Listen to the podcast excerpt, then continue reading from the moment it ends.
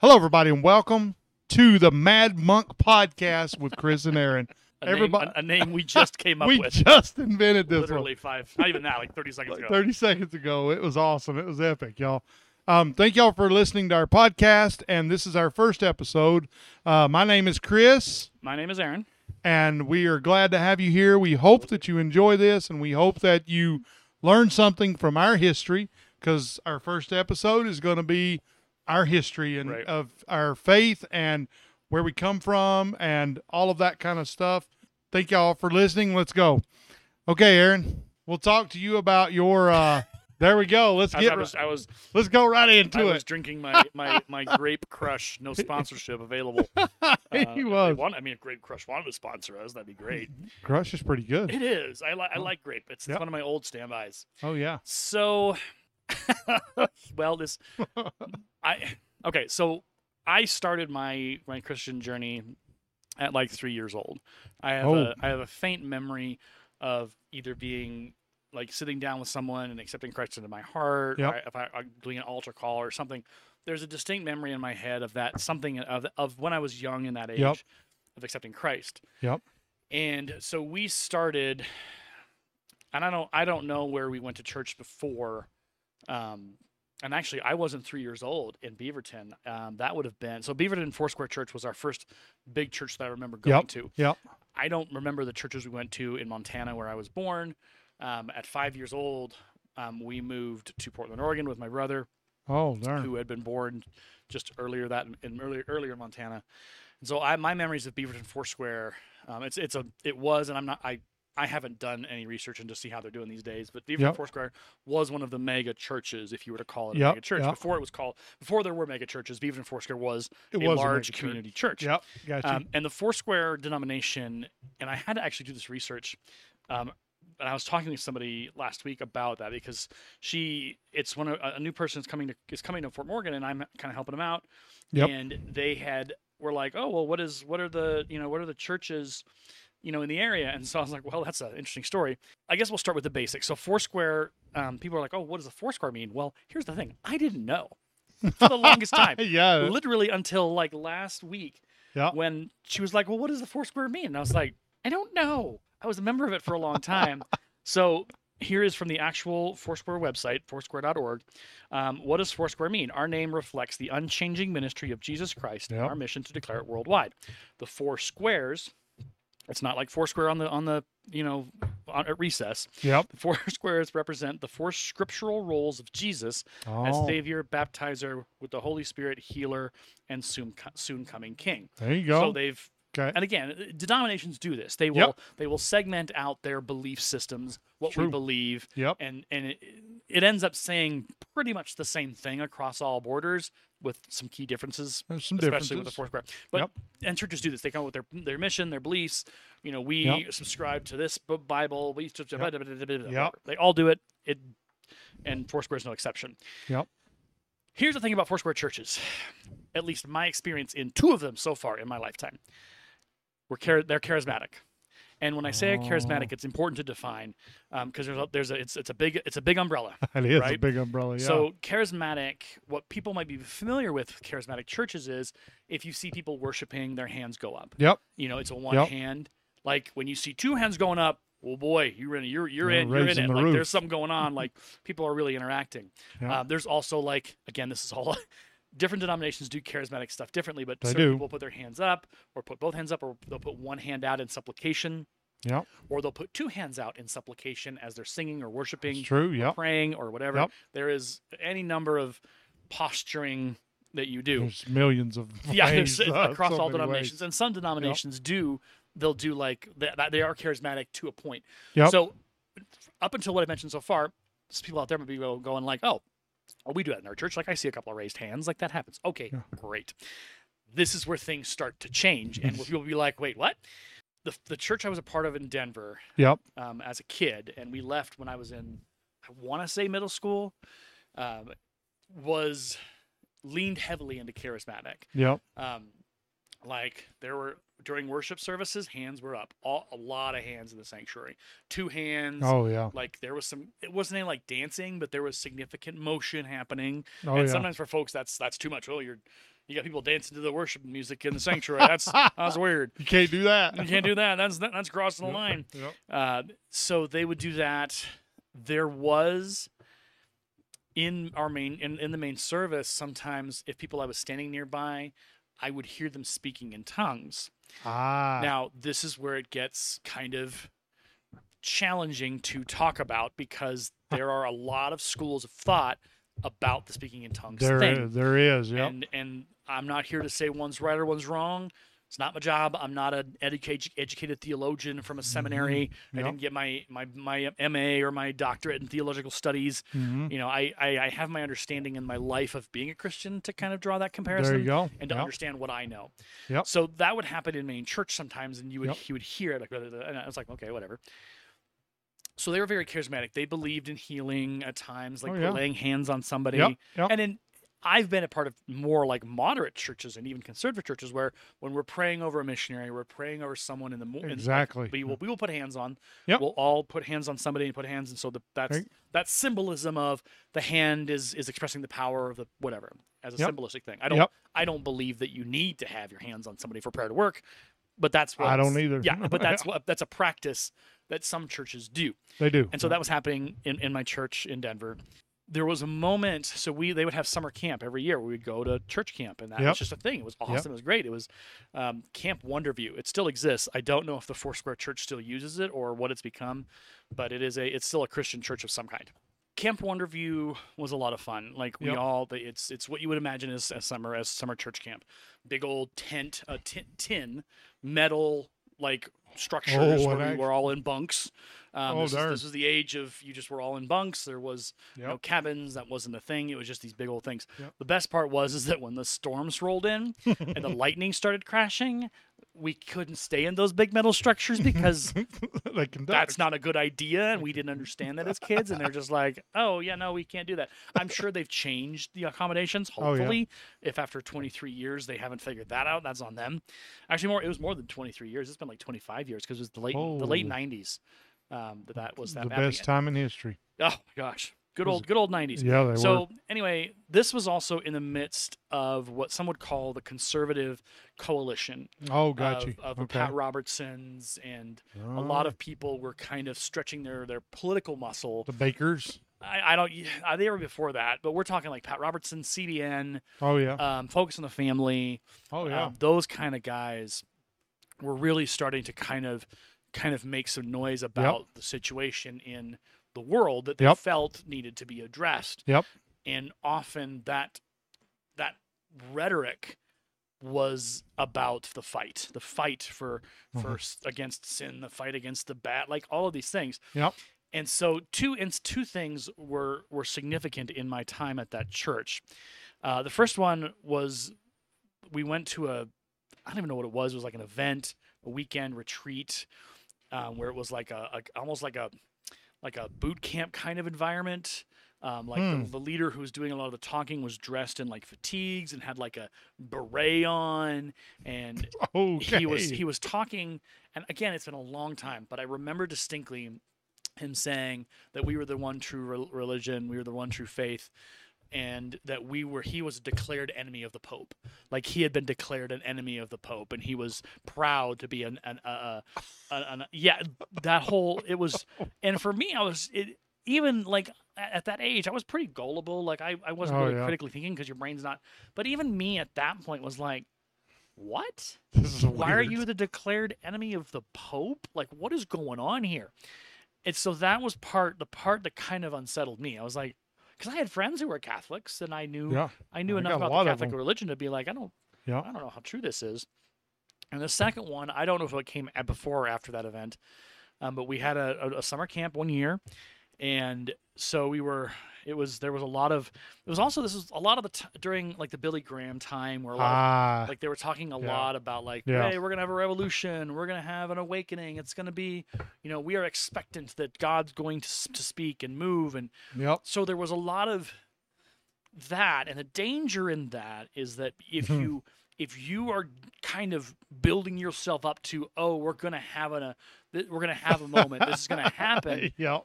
You're gonna find a way to make it happen like it's not Oh, going to yeah. actually happen because god moved it's going to happen Because you- forced it. You forced it, or you moved, Yeah. or you made it seem like it was happening. Yep. Um, and it was it was a very weird and unique time, I think. And, and there, people who were alive during this time in the late '90s, Mhm. mid '90s, mid '90s to, to late '90s, Yep. because by the time I graduated high school, we had moved churches and I was in a different place. Darn. But there was this almost like we like so like DC Talk was on mainstream radio. oh, Jesus Freak was playing on mainstream radio. DC talk. DC darn. Talk was making inroads into actual like normal rate uh, terrestrial radio.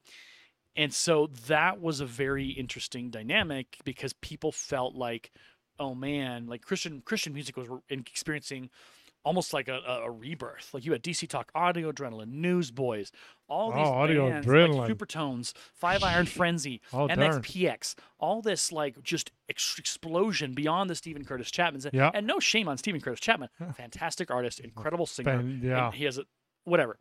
But the, for the young folks, for us, the youth, we were looking for different music. We weren't looking Yeah. for the hymns or the Steven Curtis Chapmans. Yep. You know, it, it didn't. It was good. Like I enjoyed listening to it ish. Yep. But all of a sudden, if I had the Newsboys talking Oh, we're going there. like that's I'm, Yeah. I'm gonna I'm gonna listen to that. So exactly right. Yep. Jars of Clay was also in that mix. Oh, they're good. And so, Yeah. th- but that was where they started. That's where it all came. And so suddenly Christians felt like, hey, we've got we've got an identity. We've got people are listening to us.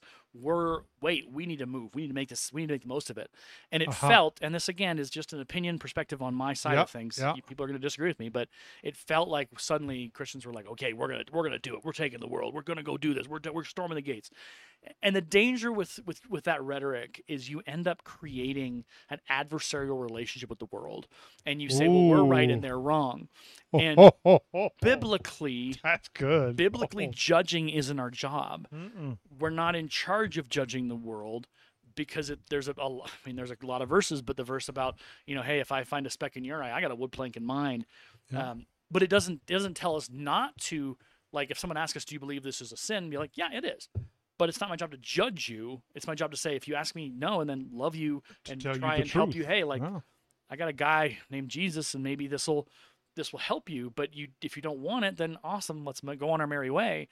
And I think the danger, what what a lot of what came out of that late, early mid '90s, early '90s, sorry, mid '90s, late '90s into the 2000s, is that became this antagonistic relationship Oh, with Christian, with with mainstream Christianity, like a war. Yeah, and it was sold that way in a lot of different in, in, in, in smaller segments segments and, and communities.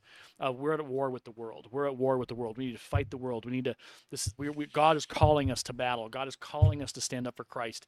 And you know, Uh-huh. if, if you were naive and, and, and gullible enough to believe that, oh yeah, we're just we're just talking about that. But here's the thing: you sell that long enough, you say it long enough, Yeah. you start to believe that yeah, the enemy is the world. And why, man? I don't have I have friends who listen to who listen to music that's inappropriate. Man, they worship at the altar of Britney Spears. They're sinners. I can't I can't be friends with them. A lot of so this so I forgot a third instance. So before I get to this, I get to the the, the one at the camp. So a lot of churches in the mid '90s, late '90s Yep. would hold music burning parties Yep. where you would bring CDs that if you were listening to secular music, Mm. you bring that music to a night bonfire and tossed your your bad secular CDs into the fire Huh. and burned them. Which, if you take a step back and look at it now as me as a 41 year old, yeah. wholly inappropriate because it harkened. And again, we the people who were leading it probably didn't think this far down. They the probably didn't know. about how you're burning stuff. It, but it was a, it was definitely reminiscent of people book burnings and the Nazis Oh, book burn. And so oh, that's yeah, good. so that's now now it's like whoa, Okay, wait a second. But they weren't Yep. thinking that far along. They were Yep. so caught up in the in the fervor of we need to save our kids. Our kids need to be listening to the right music Ah, because they're like I said, you had all these incredible music, Christian music artists who were really kicking it and I'm doing amazing music, and kids were going to concerts.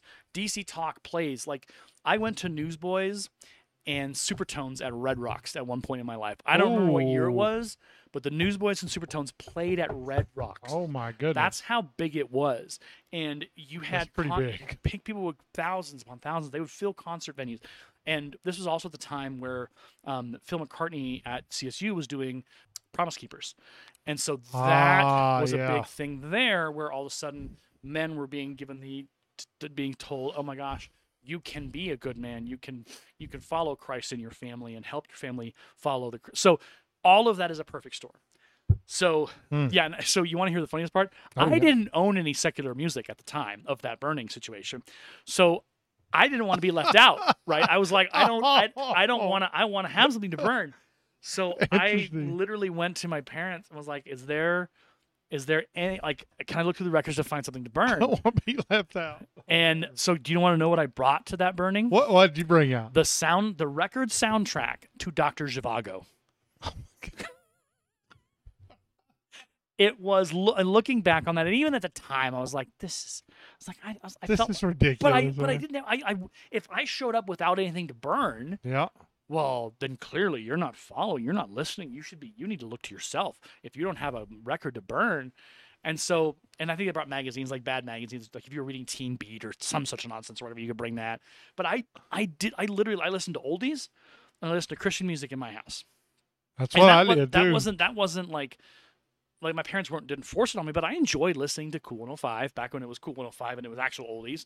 yeah. And I enjoyed, you know, jamming to my Christian music because that was a big part of my identity. I was following Christ. Yep. So the third thing that really kind of put put in it put the Foursquare situation experience for me in a bad place. So we went to the camp and like I said, there's there's a danger with charismatic churches and They're- local charismatic churches that just they they go whole hog into Oh, the yeah. healings, speaking in tongues, um, the getting slayed in the spirit, quote unquote. if you've ever seen Benny Hinn when he's on, and I don't I don't think he's around anymore, but he would he was he would Oh, you, would watch his show on like CGN or CN whatever, and he'd be like, and I want to lay my hands, and that person would just lose it and fall over, start going into convulsions. convulsions, and he'd be like, I healed you, and they'd be like, I'm and it was just like, oh my god, but it was like that was that was the the the darker corners of this Christian movement that was happening. I think it's a mockery in the mid '90s. Well, we didn't Personally. think we I, I thought it was weird, It's weird. Yeah. and so we went to camp. The, the last year we went to camp, yeah. and we were a we were a we were a I want to say we were a motley bunch because that's that's mean, but we were a we were a they, the group the friends that the friends and people that went up to camp.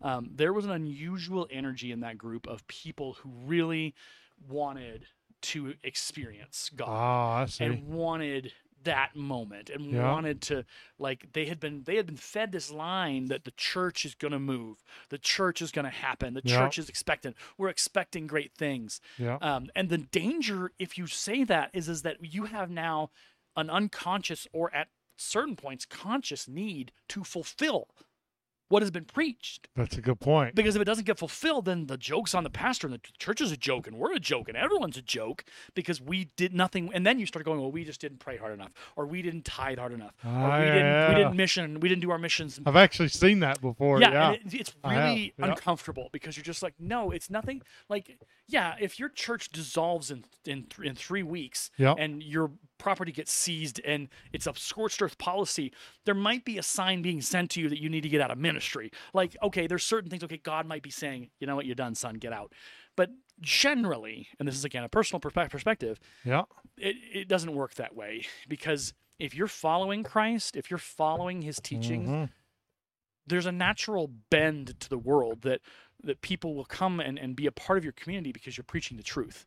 Now, the other flip side is true is that if you preach like Joel Osteen's like prosperity gospel, Uh-huh. people will come because they're going to be told that they just need to give money and they'll get rich and they'll have prosperity and everything will be great, which is the darker side of the whole like, It well, we have people, yeah, but you're selling them snake oil. You're a snake oil salesman, Joel Osteen, and I don't care who hears it. Like I will repeat oil. that. I will Oh, repeat there. that. Uh, me and Joel Osteen, man, never met the man, but every time I get talking about him, I just lose it because I'm just like this, and it's been going on for years It's annoying. Yeah. years and Yeah. years of this. Um, and people still buy it. But a lot of people have turned away from him because they figured out that the prosperity gospel, it's not the way. That's So not my point of this is, is that if Yeah. you're if you're living your life and li- and running your church as close to Christ's mission and Christ Christ, what would Jesus do kind of thing, you're probably going to be okay. Your church will. is going to function. Yep. But there's again that idea if because if you start to tell God what He's going to do, He's not Uh, going to do that ain't the way it You don't tell God what to do. You don't. You don't tell that man or he's that the, being- He's the teller. He's the, yeah, he's the one. He's the one who's gonna be like move, and you're like okay. Um, so It's there was a very lot of that point. swirling around our church of there is Yep. a there is something coming. The uh, the the and a lot of churches will do this like Christ is coming back soon. You don't know when he's coming back. He If- said you don't know. you won't know. You won't know the day or the time. Like, get over yourself. Stop said- trying that. But churches still do it. And so still. the church, this church, it felt like they were saying, "We we are awaiting Christ's return. We're working for Yeah. the Christ." Like, yeah. and the danger is like, "Oh, we're not really saying he's coming back." He's like, "Yeah, but you know what you're doing with your with your rhetoric." Is you're basically saying it's going to happen and it's coming soon, and we should be we should be like ready for it. And yes, you should be ready for it, but also if you're getting ready for it, you're going to start to do things that you normally wouldn't do, and you're going to start to set up this this idea that Christ is coming back, and we're the ones he's coming back for. We're the we're the ones they're going to be there for. And it's like no. You don't get to claim exclusionary. There's no exclusionary clause in, in the Bible for a certain church doing the right things. It's all or nothing, baby. Christ comes back for everybody and judges everybody, and we deal with it from there. So there was a lot a of that valid point. there's a yeah there's a, there was so there was a Valid lot there was a lot of that going on in that time in our group uh, they were like he's coming back jesus is coming we got to be ready be ready lord jesus be ready lord jesus and so one of the nights Hmm. The leader i don't know i don't think he was one of ours i think we were there we were there with a bunch of other churches and the leader was like if you want to be given the gifts of speaking in tongues you may come forward we will pray for you and we will anoint you with that power and that gift Okay, I'm pause that conversation for a second. First of all, you laugh because yeah, it's just nuts to think about that now. that's nonsense. Here's the thing about speaking in tongues is it is not just something you just flick on. And a lot of people, and I'm particularly so I use this statement of where I sit and where I stand. So when I when I say where I stand, I believe it wholeheartedly. I'm not debating it. This is what I'm doing. I'm Yeah. standing on this rock. Yeah. When I say I'm sitting, I'm still thinking. Yeah. I haven't quite made up my mind, and I'm still working to figure this out. Yeah. I still am sitting on the speaking in tongues conversation. Huh. 23 plus years, 25 years after this Oh happened, goodness. still sitting in it. But what I do know, and what I would probably like sit up a little bit and maybe stand on my like hun- like hunch on, would be that Yeah. speaking in tongues is not a permanent gifting, Hmm. and I don't because I don't. That's an interesting thought. I don't Darn. think because I don't think because what if if it's permanent? Well, now you're there. are People going to come to you for it. It's true. They're going to come to you seeking your speaking in tongues gift. And They I don't feel, again, like that's how God works. Now, It again, I. I could be wrong, and I've, I have been wrong theologically in my own share. Me too. But when it comes to this, because you look at the you look at what happened in um, at the first pa- not the first Passover at the when the when the tongues of fire were above Oh, everyone's the head. cloven in- tongue, in- yeah. yeah, in um in I think it's Romans Acts. Acts. Sorry, Yeah, was in I Acts. get I get the two. They're two great books, but They're both good. they're both Yeah, great, they but it was yeah, it was the church, the Acts church. Okay, Yeah. So, but the speaking in tongues thing that happened in that moment was temporary. It didn't stay that way. It didn't. It was temporary. Yeah. And so, That's what, a good point what too. I believe is that those spiritual moments, those gifts, whatever we call them, speaking in tongues, um, Mm-hmm. proselytizing, um, being able to predict the future, whatever, those are not permanent giftings. Those are not something that you just have forever. It's something Oh that God says, "Oh, hey, I need you in this moment to be able to do this." Boom, that's Here it happening. is. Yeah. But the speaking in tongues thing also requires discernment. Someone's got to interpret. Someone's got to the be able to- Bible requires that. it does. and say that. It's a huge part. And so someone's got to be there to interpret. Someone's got to be there to verify. Yeah. Is this just this gibberish? Is this truly the word of God that is coming out of this person's mouth? There have been cases that I have either experienced or been told of by trusted people that I entrust when it comes to faith, where they said no, what they were saying was number one was gibberish. No one could translate it. It was no known language, which tells you something. Yeah. Number two, they were like, well, we translated it and it wasn't God. There was not a God element in those words. That was Oh. definitely a darker thing that they touched. And that's what unsettles me the most. When, I, hear, when, I, hear that, when I hear that story, I'm like, okay, well, I don't want to play with that.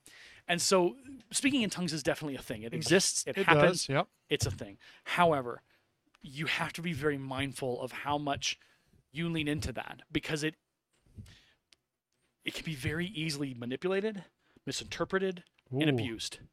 Oh, y'all when it- listening to this? When, when, when you when you talk about a when you talk about Christian, so like it's not like you're a history teacher and you've interpreted an event differently. Yep. Like oh well this this event where this man said this his word no this you you don't get to you don't get to misinterpret God. He's not to be mm-hmm. misinterpreted. That's right. His word is pretty much there. It is. You don't get to be like, well, I think that God meant this. You don't get. I mean, You yeah, you don't- have. But here's the thing: you you have you have people who do commentaries, right? Yep. But they are so well researched. They are pulling up records. They are pulling That's up right. scripts. They are pulling Yep. up archaeological de- like they come to these conclusions with like a lot of research. They do. And, and even then, they're always like, I want to make sure I don't. I, You don't, want wanna jack it up. up. Yeah. and so when it comes to the speaking in tongues or the or the or the or the prophecy because Yeah. there's a gift of prophecy Yeah. you have to be mindful that 95% of the time and that's a big number i know i don't i don't trust it and i and i a reason I would why- say that's accurate. but yeah. because you like you, go, you if you go to kick the tires on the church website or you start to kind of dig into what's going on or what's being said yeah. you're like i don't know your your your mission statement doesn't really work really well I'm not sure about this. This is weird. Yeah. So anyway, so they, they said, Sorry. hey, come it's... come forth, and if you want to come forth, be prayed over. You'll be given the split gifts of tongues. So, okay. So all my friends are going up, and they're like getting prayed on there, blah, blah, blah, blah, blah, blah, blah, and they're some of them are like falling on the floor, others are blah, blah, blah, they're speaking tongues, right after they're prayed, blah, blah. and I'm just like, as all my a lot of my friends are going up there, I'm like, I don't, I need to go up there. Now I didn't want it, I had no need for it. It's like it's weird. I don't really want that Yeah. but because all of my fellow friends at my church were going up and having this Ah. experience Darn. little 13 12 year old me Mm-hmm. is like well i gotta go up if i don't go up what are they gonna say about me because this was also i was in middle school at this point and i was i was being Oh. bullied in middle school and so i had on top of that i had my middle school bu- bullying experience where people were judging me as it was about how i dressed looked whatever and so i'm just like well i if i can control some element of my bullying experience i'm gonna control I'm gonna here. do it. I'm gonna I'm gonna avoid getting picked on and bullied by my church friends that I didn't. Oh, you didn't go up and get prayed on to get the word of the You're already so- getting bullied Right. enough. I, I yeah, I, I've got I've got enough of it on one front, I, and I Yeah. and reality of it is, if I hadn't gone up, I don't think they would have. they wouldn't have. But that's 41 year old Aaron. That's not 12 or 13 year old Aaron. No. 12 or 13 year old Aaron. His world is tiny. That's a different Aaron. Sure. Yeah, a very different Aaron. And I, God love that 13 year old, 12 year old Aaron. Yeah, no I don't want to go back to that. No, I- me neither. I, I've, I, Nope. I, I look back on that and I go, oh, I was Uh-huh. such a little nerd, I was such a little nerd. I was an idiot back then. Well, and I just I didn't know who I was, Yeah. and I was didn't trying. Didn't want to be like everybody else. I didn't want to. That's how I was. I, I was, and I was a Christian, and Christians aren't supposed to be like everybody else, and so I was trying to find. It was a mess. See, for me, I was the opposite. Yeah, I wanted to be normal, yeah, but I wasn't. right, So I tried. I'm like, well, what? Do, how do I become normal? right, But I'm a Christian. How do I become normal? right. When I found out later, you're a Christian. You're not normal Yeah. like everybody It's else. it's there's you're, you're set apart. That's a good thing. Agreed. So I go up, and it's a long walk to the front, hmm and I there's like I don't know. It felt like seven or ten people at each station for praying. Yep. Yep. So I'm like, and I was terrified. I was scared. I was like, okay, what's gonna happen? Am I gonna lose my mind? Am I gonna black out when I get slain in the spirit? What's gonna happen? Yeah, am I gonna fall over? But I was like, I the overriding pure pressure Yep. pushed me forth forward. Ooh, Uh, man, and so it, it sucked. It was like I wish I could go back to that day and just talk to someone and be like, "Don't do this to these kids. Just don't. You're n- these kids don't know what they're doing. They don't know who they are. You're You you are putting a lot of theological weight that they can't even have any hope of discerning what they At think their age. Right. There's No, no, way. You're can't. you are Yeah. taking you are taking heavyweight like a Muhammad Ali level of like boxing Oh, yeah. situations Yeah. and you are tossing that to a peewee. There's no way. They're gonna collapse under the weight and they're not gonna know what they're doing. That's a good point. So I go up and I get on the hands are prayed over me and they pray, blah, blah, blah, and some of them are speaking in tongues. Oh, you know, I pray for Aaron to be received. And then they say amen. And nothing happens. And I remember this as clear as day. And I know memory is troublesome and, and it, It could have happened in another way. But what I remember, and I, I, I very much want to make that clear, what I remember is nothing happened. I looked up and I said, okay, thanks, and walked back to my seat. Now, here's what happens on the other side of that. So I didn't get the gift. Yeah. I didn't feel anything. I didn't get slain in the spirit. Yeah. Nothing that happened to my friends or the people in my youth group happens. Darn. What's wrong with me? Oh no. What did I do wrong? Oh, What's wrong with my heart? Why didn't God give me this gift? Where did I screw up? And was I was I worthy enough or wasn't worthy enough? Or all of those questions that no 12 and 13 year old child should not should ask have to ask no, about themselves when it comes to ask. their faith and their Christian faith with Jesus. Yeah. And I don't remember how long I sat in that.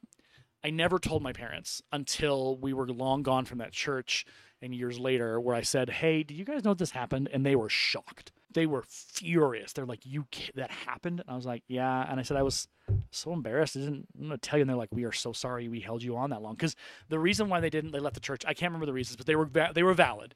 Sitting down with them years later and talking to them about it, they're like, "Yeah, here's what I was like. Holy crap! Yeah, get me out of here. Like, why'd you keep stay?" Bye. And the reason why they think they tried to stay is because it was a place where I was in youth group and I was loving it. I had a, I had some great friends. I had a great pastor. Ah. We did summer activities. I was I, my so my, when I talk about middle school bullying, my middle school youth, my middle school youth group or my late elementary youth group at that fellow at that Foursquare church saved me. If it hadn't been for them, I wouldn't have made it. And I'm Darn. being honest and visceral and, and pretty transparent here um, because suicide was a possibility in my head in at that time of my life. I Oh considered, goodness. I thought out how I would do it at, at a certain point. I remember that piece, That's but crazy. I kept coming back to my youth group because I like I enjoyed the pastor, I enjoyed the community, I enjoyed the people. I had a place to belong to, right? Gracious. So even even in its dysfunction and Yep. its its issues, it was still a place that I needed. Now, do I blame them for the charismatic pieces that had an effect? Absolutely. Without question I do. It makes me really really really really cranky because that should never have been done to a child. Yeah. Um, and I was I was a child. I was not a I was not a grown 16, 17 year old developing into a person like I was middle schooler, if that. Yeah. And so that all of that experience, we left the church. We went to non-denominational church. It's called Colorado. Actually, sorry, interdenominational or non-denominational. It's called Colorado Community Church, Yep. and that was a it was night and day.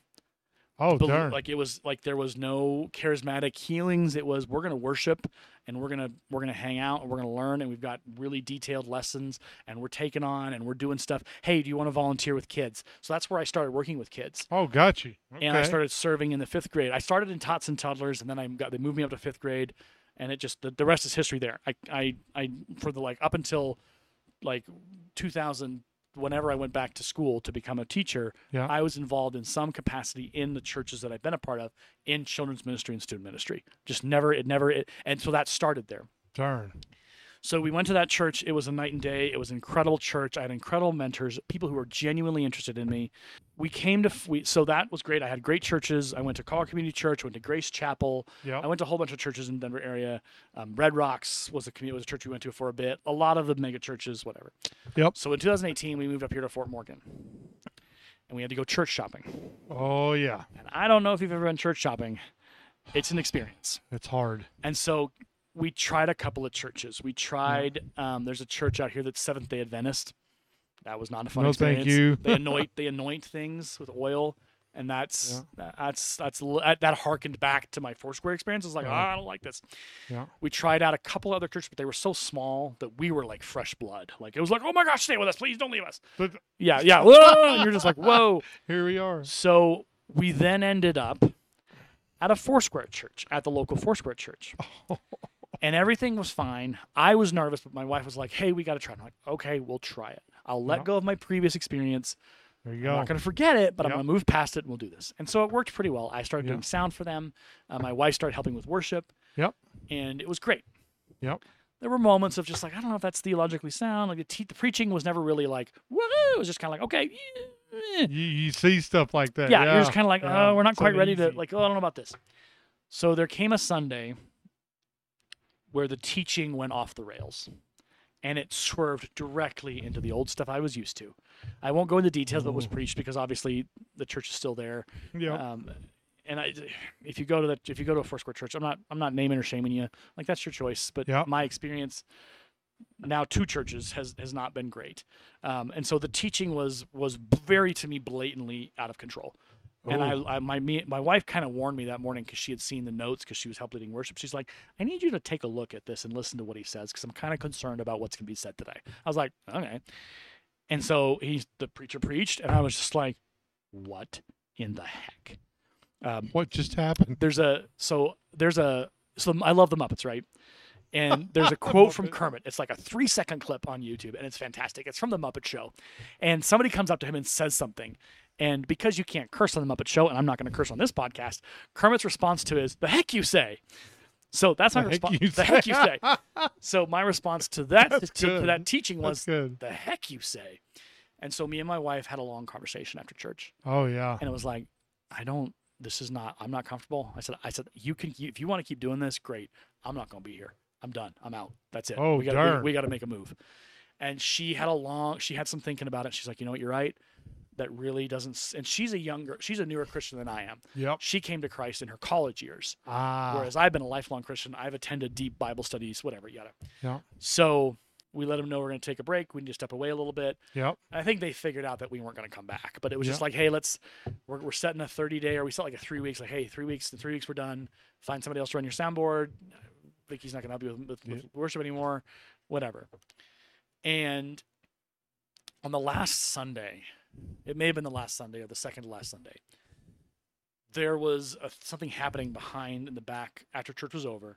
Mhm. There was prayer being given to a gentleman in a wheelchair Yeah. and this person had been ill for quite some time. This was not a random like he didn't just lose their legs. They it's been ongoing. They've had ongoing sicknesses, and it wasn't just their legs. There was illnesses beyond that. Darn. And they prayed and prayed for healing. And at the end of the prayer, they said amen. They said, "Hey, get up and walk." And so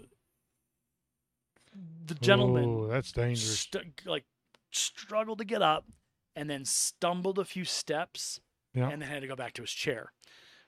What was said was, You're witnessing a miracle. He's walking. He's walking. This is a miracle, y'all. This is a miracle. Again, discernment, interpretation, yeah. and verification. It's very important. You got to do that. And Yeah. so I'm watching this and going, That's not a miracle. No. he was able to get up. He probably he's probably been able to do that before. This was not a I'm healed. Look at me, jumping Jehoshaphat. I'm running. Woo! I'm dancing, tap dancing. The Benny. No, that wasn't the thing.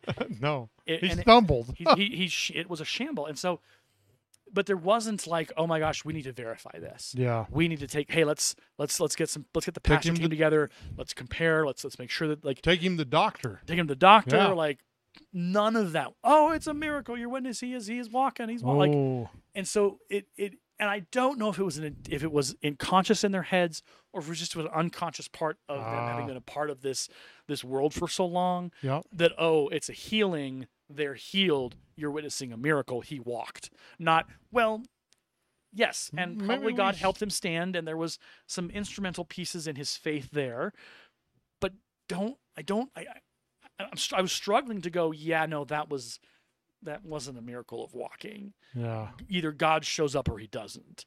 And he doesn't show up halfway. There's never a no, half. he doesn't. There's not a half. Oh, God kind of helped me walk. No, either God helped you walk or he didn't. Like It's a valid point. you got because yeah, God's not a God is not a small God. no, he's not. God is the, he's the big one. He's the big one. He's the biggest guy on the block.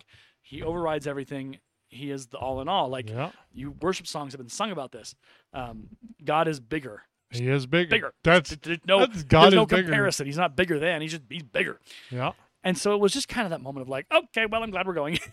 so we left. We left that church, um, and we ended up at the Methodist Church. Yep. And we've been there two years now, I think. Oh darn. And we have found the messaging to be competent. We have found the theology to be pretty on target. There's a couple of There's like a couple things. couple things where yeah. you're like, "Eh, I don't know about that, but it's not like, oh my gosh, you're a heretic, you're a blasphemer. Get the church on the line. We need the holy water and the exorcist and the whole, and then we need to get the Pope in here. get the Pope You got the the Pope line. on this one. Pope's got to come in on in a in a in a, in a Pope's exorcist. Yeah, yeah, got to Pope- get here. Pope's exorcist. Yeah, that's that's someone we can call. We have we have on speed dial. Uh, so it was it, it was like everything was right again. Yeah. yeah. And we we've been a part of that church, this church for now two years. I think it feels like two years. It could be a little shorter than that, but it's been it's been affirming. It's been community. Yeah, They've been they they do ministry. They do they do that. They don't they don't talk about the stuff that's pretty kind. They don't talk about the stuff that's out there and requires like okay, well we got to we gotta actually got to figure that out. Um, there's it's it's a pretty standards. I mean Methodists are they're not Yep. they're not extra they're not crazy. They're not you know going out and you know throwing Bibles at people and they're just you know but they are they are consistent and they're slow but steady and Yep. slow but steady wins the race. That's exactly And right. We're not in, we the first will be last, and the last will be first. We're not in it to win it. We're not in here. We're not in it to cross the line and say we are good Christians. We're in it to be behind everybody and help get everyone there. Because in the race to heaven, in the race of life, if you're at the front, what are you doing? You're You- leading. You're leaving everybody Right, behind. you're leading, but you're leading. Who are you leading for? Yeah. Are you leading for yourself, or are you leading for the for your for your flag to say we made it, we first, or are you in the back, of the pack or in the middle, spread around, encouraging, helping, ministering. That's a very good point. And I, I eh, there are church there are churches out there who, you know, they do they do some stupid stuff where it's They like do. this is not Christ like at all. What are you doing? This is not what Christ wants. He is not Um, telling and you it's an, it's that. it that WWJD came out of that early 90s mid 90s late It 90s did. it It was the did. WWG bracelets um, it was a lot of a lot Everywhere. of yeah everywhere it was always about what would Jesus do and I, I think it still stands up today. I think there's some things that you can people will use the WWJD as like a like a cudgel to beat people up. Well you're not doing what Jesus said you're going to do. It's like okay buddy when Stop s- doing are you are you have you, do you are you a theologian? How, do you are you a Christian? Have you applied all of Christ's teachings to your life? Because let me guarantee you and this is a conversation for another time the Christ, Christ's teachings, there's a lot of picking and choosing that happens in a lot of what we get from people cele- like celebrities being like, well, the Christian church, they should be helping the sick and saving the poor. It's like, great. Do you know what the church Christian church also talks about? It also talks about having all that money and not being in it for yourself and being selfish and putting yourself on a pedestal. Do you mm. know what you're doing, Khloe Kardashian? You're doing just that. So get off your pedestal, sell all your belongings, abandon this whatever thing that you're pursuing, yeah. and let's get you come hang out with us in the Acts in the Rome Church where we commune and we pull together. That's right. Like, but that's but again, that's the that's the thing about the Christ.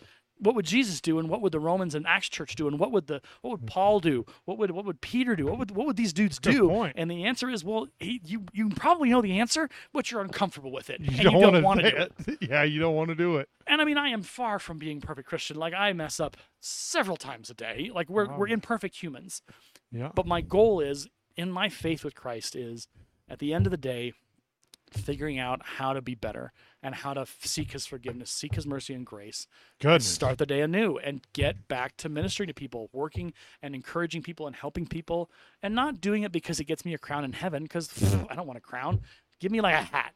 Give me give me a Jesus hat. You know, give me give me one with, with a little silver sticker. I'm I'm happy with that. Give me one of them. Give me one of them hood. They get one of them lids. Give me a lid. You know, it's real it's real stylish. You know, I can I can wear around and be like, I'm cool. Cock it to the side. And Be like, what's up? Like I don't care about my my that. I I, I, care about did I make a difference for Jesus? That's And right. did I impact the world for him? And in my interactions with everybody from start to finish, top to bottom, side to side, did everything I do reflect Christ? And if that if that was truly the way things worked in the Christian church and beyond with those people who oh tend to who tend to get mad at Christians, well, you're not doing it. It's like, great, but you don't want this because you're not a part of this, so you're just gonna sit there and criticize and throw rocks. There's a guy named Oh. Stephen. They stoned him. They did. And, And look be- at what happened to right, him. Right. He became the martyr. He became his The his very like, first one. I mean, that, I, I freely admit that that metaphor is very mixed of what I just kind of alluded to. so But forgive me. Forgive me. I was just because I get fired up about it. I'm just like, come on, y'all. To, to echo your, you, you say you say that. Come on, y'all. So my story is, you know, I I started in a church that was charismatic, and. I got out of that, and and then I was I was in a, and then and then I got back into it, and I found out the same stuff still there at the core, and I was like, I can't do it. So I am always going to preach moderate. I'm never going to preach c- conservative or liberal when it comes to churches Yeah. and it comes to faith, because the danger of being conservative or liberal with your faith is you end up forgetting what sits in the middle. And Uh-huh. to draw the metaphor s- closer, um, there's a, there's a ver- there's a verse of the psalm. You know, you know, you are a lamp unto my feet. You know, I will follow you in all of my ways. Like the the path is not on in the ditch either side. The path is in the middle, It is. and that's a moderate, focused, straightforward path. it is. And if you if your temptation is to go extreme on either side, you're going to end up trawling through mud, and eventually you're going to get buried. And you're gonna, fall in the ditch. Yeah, you're going to have a hard time getting out of it Yeah. and back on the path of true Oh, righteousness. and fact. I'm not saying that like I'm the true Christian and I know everything. I don't. But I know enough to know what's good Yeah. and what's gonna gonna distract you. And I know that in that that center, that moderate, that middle of the road, that that's where Christ lived. Christ didn't live on either side because when he was on that road, he would see people in the ditch and he would go and get them out. That, the woman at the well, go good- and sin no more. that's a good get back, get back on the path. Get back on here with me. Let's go. Yeah. Let's go to, let's go to Christ. Let's go to heaven. Let's get on the right path. He would pull like the guys, Hmm. the um, the guy he, I think it was was Zacchaeus was blind or something. Zacchaeus, the, the tax collector, was in the tree. Ah, No, yeah. Zacchaeus, yeah, Zacchaeus was in the tree. He said, "Hey, come down from that tree. Come down and hang out with me in the middle of my path." Yeah. Like the healings that he did and the things that he did were were built to pull people out of that muck and out of those those the, the ditch. And that's what, what would Jesus do? He'd pull you out of the ditch. He wouldn't. He would tell you, "Don't go back into that ditch. Get on the path with me." yeah. and let's continue on to my father. Let's continue on. This the the guy on the the, this, the uh, thief on the cross. Oh, yeah. I will. I, I have lived a terrible life. I've done bad things. A, you as as I as as I stay here today. You will you will be with me in the he- in heaven. I'm bringing you back to the path. I'm bringing you back to the center path with me. Darn. And so, when you and, and I guarantee you, if you look at any of of his ministry in the Bible, we could dig into it at some point down the road. Oh, yeah. But everything that he did with people, it wasn't, uh, well, you're done or you're going back in the mud. It's no, I'm pulling you out and I want you to walk with me. I want you to be with me. I want you to be lockstep with me. Like I want like the, the, the disciples that followed him followed him on that path. yeah. And one of them deviated. Well, they got called out. I mean, Peter, when he denied the Christ three times, guess what happened the next time he ran into Christ? Christ said, "Hey, buddy, by the way, remember remember that those three times you denied me? Remember I told you it was going to happen? so he's calling him out and saying, "Hey, get back on the path with me. Get Yeah. back to where you need to." and he did. And he did. But but that's and I I think that that's that's really hard for people to get is is that that center path, it's the path of righteousness. It's the right path. It's not one side or the other. It's just a path of righteousness. And Um, it can be a hard one, too. It can be hard. yeah, it can be. I don't know if that message is applicable or if people will listen to it today. Because you That's have so many eh, the church the church scene is so crazy. It's so much different than it was in 2001. Oh, it is. Yeah. And there's a lot of online churches. There's a there's still the, the mega church issue is still there. It's even, it's much bigger now. Yeah, it's a lot Much larger. And Joel Osteen is still around for whatever reason. We haven't I don't know why. we haven't we haven't put him in solitary confinement at Guantanamo Bay. Sorry, that was that was extreme. Whoa, I apologize. I darn. did not actually. I just it was it was in my head. Like if you've ever watched Jeff Dunham when he does his ventriloquist Oh, act, yeah. he'll say things and he's like, I can't believe I just said that. I apologize to Joel Osteen. I did not actually mean that you deserve to be in Guantanamo Bay because you haven't committed high crimes was against the United States. You have committed some crimes against Christ. So if there's a Guantanamo for Christians, you're going there, bud. Oh, right. That's Oh, purgatory. That's hell. Okay. That Just so we're clear. That was Just so, so good. we're clear. That was so good. oh my But goodness. like that's the truth, like right? Because I mean, I guarantee you, if Christ came down and sat down with Joel Osteen, he'd be like, "Come on, man, Bro, you we what are, you're we got to talk. Like you got to, you got, to you Yeah. got. There's got to be some radical you change. jacked up, you, man. you have, you have, you, you done, men, you done messed up, hey, Aaron, or done messed up. You done did messed up. you done man. done messed up. So Goodness gracious. anyway, that that's kind of my my perspective. And I've been a part of mega churches. I've been a part of smaller churches. was, I've been a church. In, I've been a part of small groups. yep, yep. I've been a church, part of home churches. Man, you've been a part of I've been a around. lot I've been of an it. intern. I've been an employee. I've been a volunteer. I've led small groups. I've led large groups. I've led worship. I have done it all, and I wouldn't change it because the churches I was a part of within that they were difference makers for the kingdom. They weren't in it to be glorified. yep. They were in it because they wanted Christ to be glorified That's right. and they wanted to disciple kids. They wanted to disciple adults. They wanted to help draw them closer to Christ because once you're when you draw closer to Christ as a community, that allows you to continue to draw others in, but allows you to go out and do so much more Yeah. for God and do so much more for Jesus and do so much more for for His for Him Yep. and for the future. Um, Set it for ourselves. Yeah. All right, so that's my story. It's time for your story, I suppose. That was I'll- incredible. Man, how am I I, supposed to follow that? I haven't really talked about the thing is I haven't really talked about it. I haven't ever recorded myself talking about it. Like I've I've, I've shared it with, with friends in pieces. Um, but it's it's a when I you're right. Looking back on that, it's a wild journey it is. Yeah, um, that's pretty incredible. to go from you know Foursquare charismatic to Yeah. what I feel like is you know button down Methodist. Oh yeah, I you know, say that. it's yeah. it's an interesting kind of. But having been a part of non non-denominationals, interdenominationals, oh yeah. and, and others that I didn't mention, like it's been a trip. But after 41 years of of well, I'd say probably maybe what four, 35 years maybe of being a Oh, Christian. yeah, We'll, yeah. we'll we'll subtract some years out of that. Um, I truly still believe in it. I truly still follow it. I believe Christ is in in my life, and I believe um, it too. I've but uh, but and I, I know a lot of people will be like, well, the reason why I don't believe in Christ is because of some of his followers. And it's like, well, have you seen our presidential situation lately? have you looked at our president? Like, I mean, if you go if you go through every single president, I not, not mean- not recent. I'm not even going recent. I'm just saying overall because we don't want to get too political here today. But like, if you look at the last what we've had, what 45, 46 now, 47, 47. 47. If you look at all those presidents, those men were flawed. There are things Hugely flawed. George Washington to Jeff, like all those dudes. JFK. They were they, they were a hot mess, right? Yeah. They were broken human beings.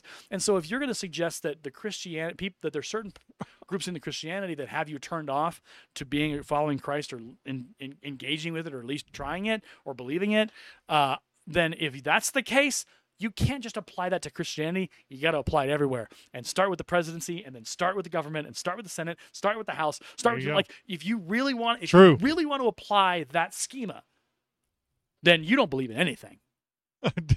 Therefore, you're agnostic. But then, and there's no hope for you both politically and religiously. So nihilism. Welcome to Arby's. there you go. Eat Arby's. and I mean that's the thing though is like a lot of a lot of the people that I have met in my life, Yeah. They they are one or the extreme or the other. Yeah. I have met both atheists, Yeah. who are hard atheists. Right. One of them sits right in there, Yeah. and he says, "I will never believe." Blah blah blah. Yeah. yes, you will.